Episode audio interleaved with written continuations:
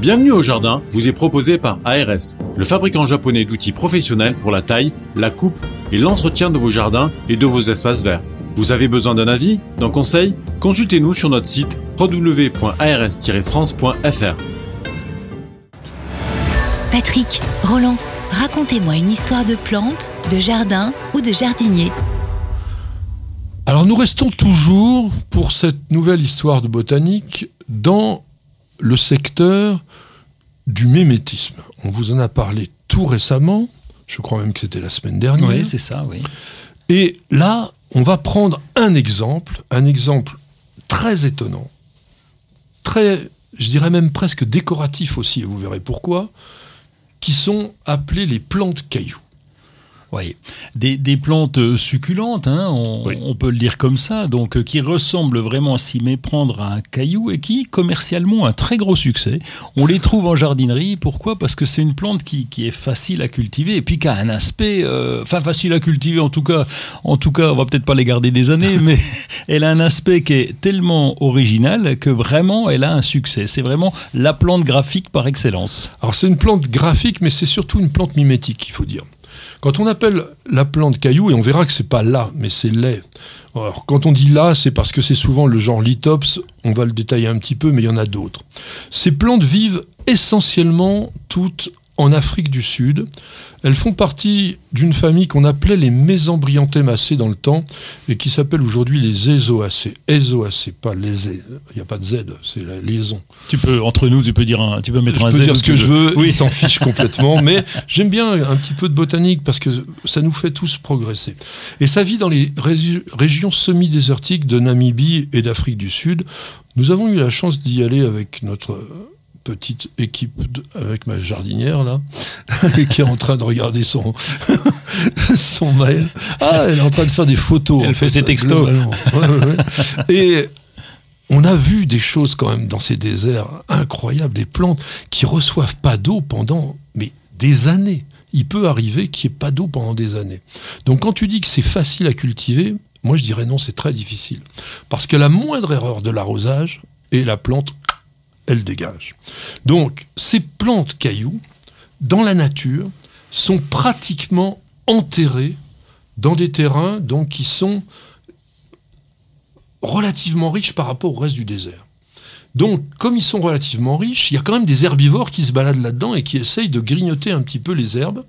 Et eux, ils se planquent, ça je vais prendre le langage à la Roland, ils se planquent en s'enterrant à moitié et il ne reste que la partie supérieure arrondie, qui en plus, cette partie supérieure a un truc particulier qu'on va voir tout de suite qui s'appelle une fenêtre et qui permettent donc à la plante de se fondre complètement dans l'environnement.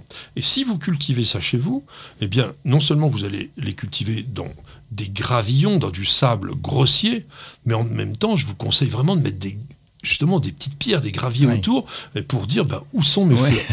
Alors quand je dis où sont mes fleurs, on va voir, la floraison, elle est sublime. Alors pourquoi est-ce que je parlais de fenêtres? Oui, c'est quoi ce truc-là là? J'ai pas, j'ai pas capté là. Ah, tu n'as pas capté eh non. En fait, quand on regarde bien la face supérieure d'une plante caillou, alors pas simplement du lithops, il y en a une d'ailleurs qui s'appelle fenestraria. On ah. voit bien qu'il y a la fenêtre. Eh bien, c'est l'épiderme qui est devenu translucide. Et à quoi il sert? Eh bien, tout simplement à permettre le passage de la lumière, mmh. parce que la photosynthèse, les éléments actifs pour la photosynthèse, donc les chloroplastes, sont à l'intérieur. Donc il faut que la plante, elle trouve des artifices, des idées, des choses malines, si je puis dire, pour pouvoir sortir tranquillement dans la journée aussi sans être cramée. Donc elle a besoin de prendre la lumière, par quelque chose de tout petit sans exposer complètement son corps qui, lui, risquerait d'être brûlé. Et d'ailleurs, elle a quand même prévu le risque parce que quand vous regardez, c'est très très épineux. Euh, pas épineux, au contraire, c'est très épais. C'est, ah, c'est épais, oui, c'est clair. oui. Alors, c'est pas aussi dur qu'un caillou, mais c'est quand même vraiment très bien. Alors, je vous ai évoqué la floraison. La floraison, elle est top. Pour quelle raison? Ben, C'est que la fleur, elle est plus grosse que la plante. Elle apparaît au sommet, alors elle dure pas forcément très longtemps, ça dure 3-4 jours. C'est souvent soit blanc, soit jaune, comme une sorte de marguerite dont les ligules serait très très très très fine et vraiment c'est très très joli. Alors la plante, elle dépasse pas 5 cm de haut. C'est tout petit tout. Et elle-même, c'est quoi? C'est une réserve d'eau. En fait, c'est pour ça que tu disais une plante succulente, parce que succulent, ça veut dire qui est gorgée de sucre, et elle a besoin de ça pour pouvoir tenir le coup dans ces déserts. Dans les déserts, il fait froid aussi. Oui, c'est ça. C'est pas. tu parles de la chaleur et de la fenêtre. J'espère qu'il y a des volets parce que ça peut pincer un peu. Bah, alors, si on veut, il y a des volets qui sont liés à cette épaisseur de tissu qui permet à la plante donc d'être vraiment euh, insensible, mais presque à des températures basses. 5, 6 degrés, elle tient bien le coup.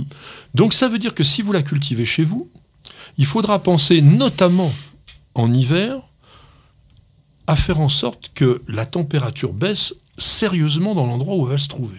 Bon, on va l'élever en fait un peu comme des cactus, parce qu'on fait le même principe sur les cactus, pas d'arrosage pendant l'hiver, euh, un peu de fraîcheur aussi, et puis un arrosage avec parcimonie euh, printemps-été. Alors, c'est tout à fait ça. Alors surtout, surtout, surtout, surtout, jamais plus d'un arrosage par semaine. Et puis quand vous la mettez dehors, parce que ça vaut le coup de les mettre en extérieur pendant l'été, faut les mettre dans un endroit qui ne reçoit pas la pluie. Parce que s'il pleut euh, trois ou quatre jours de suite, bah, votre plante, elle va être fichue. Alors, ce qui est rigolo aussi à dire sur le lithops, c'est que c'est une plante qui est formée uniquement de deux feuilles. Elle ne fait pas tout un ensemble de feuilles comme certains autres enfin, succulentes. Elle a seulement ces deux feuilles. Mais ces deux feuilles, elles sont pas éternelles. Et à un moment donné, vous allez voir votre lithops qui va se rabougrir, qui va se...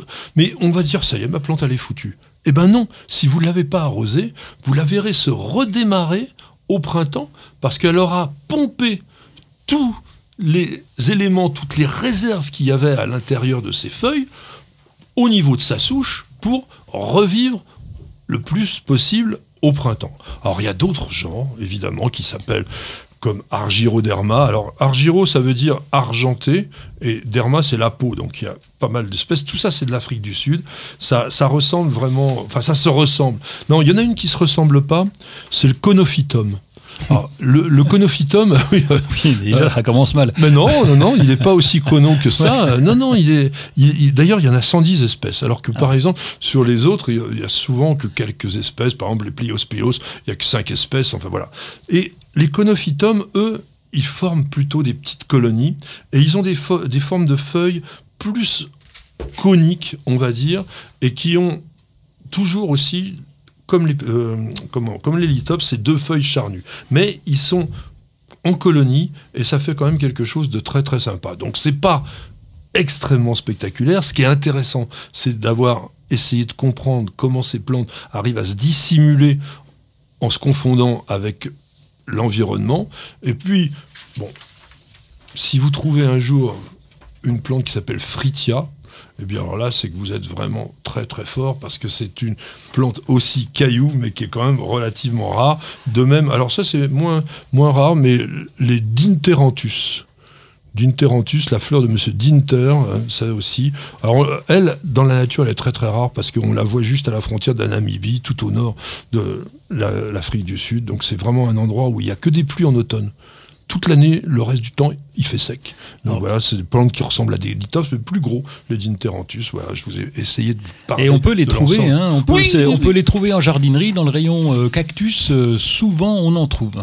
Souvent, on trouve des plantes cailloux, donc vous vous faites plaisir, vous montrez ça à vos enfants, ils vont trouver ça génial.